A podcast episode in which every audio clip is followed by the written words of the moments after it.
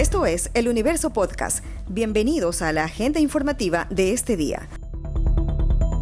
Hoy es miércoles 19 de enero de 2022. Los saluda Juan Pablo Pérez.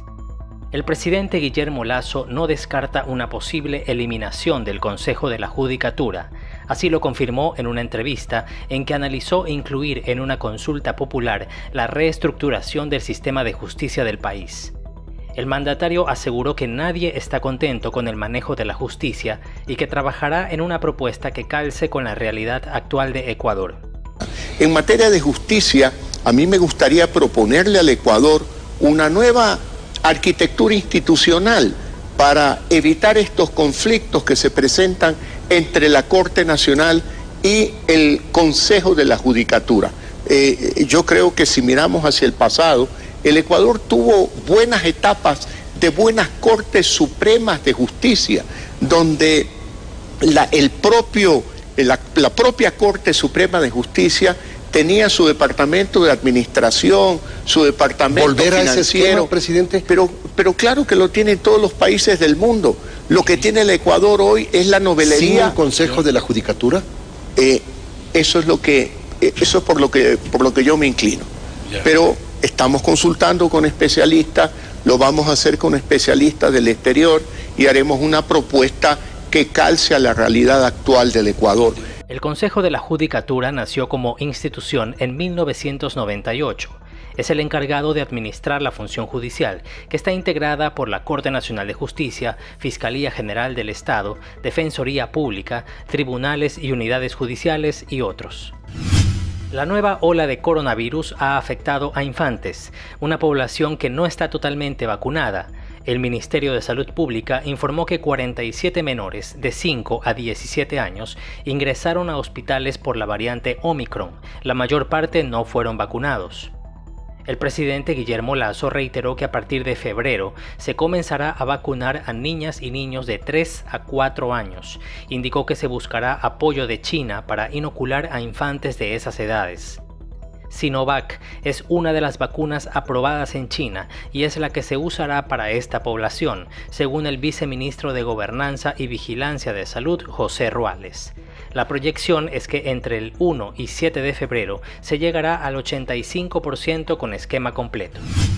Un tribunal de la Corte Provincial de Guayas negó el habeas corpus interpuesto por la defensa de Daniel Salcedo Bonilla, quien está detenido por delitos de peculado, fraude procesal e ingreso de artículos prohibidos a la cárcel.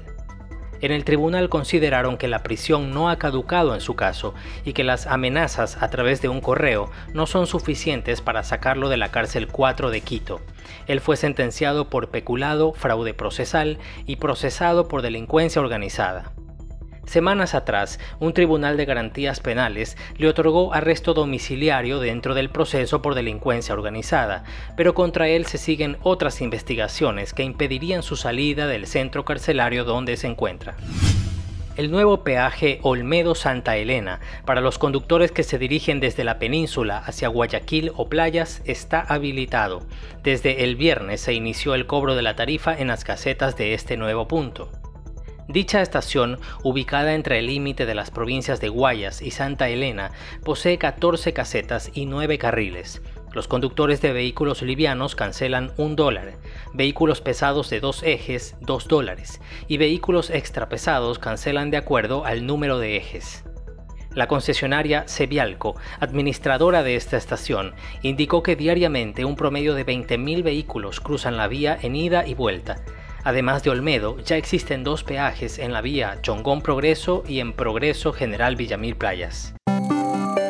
Esta noticia ha estado entre lo más leído de eluniverso.com en las últimas horas.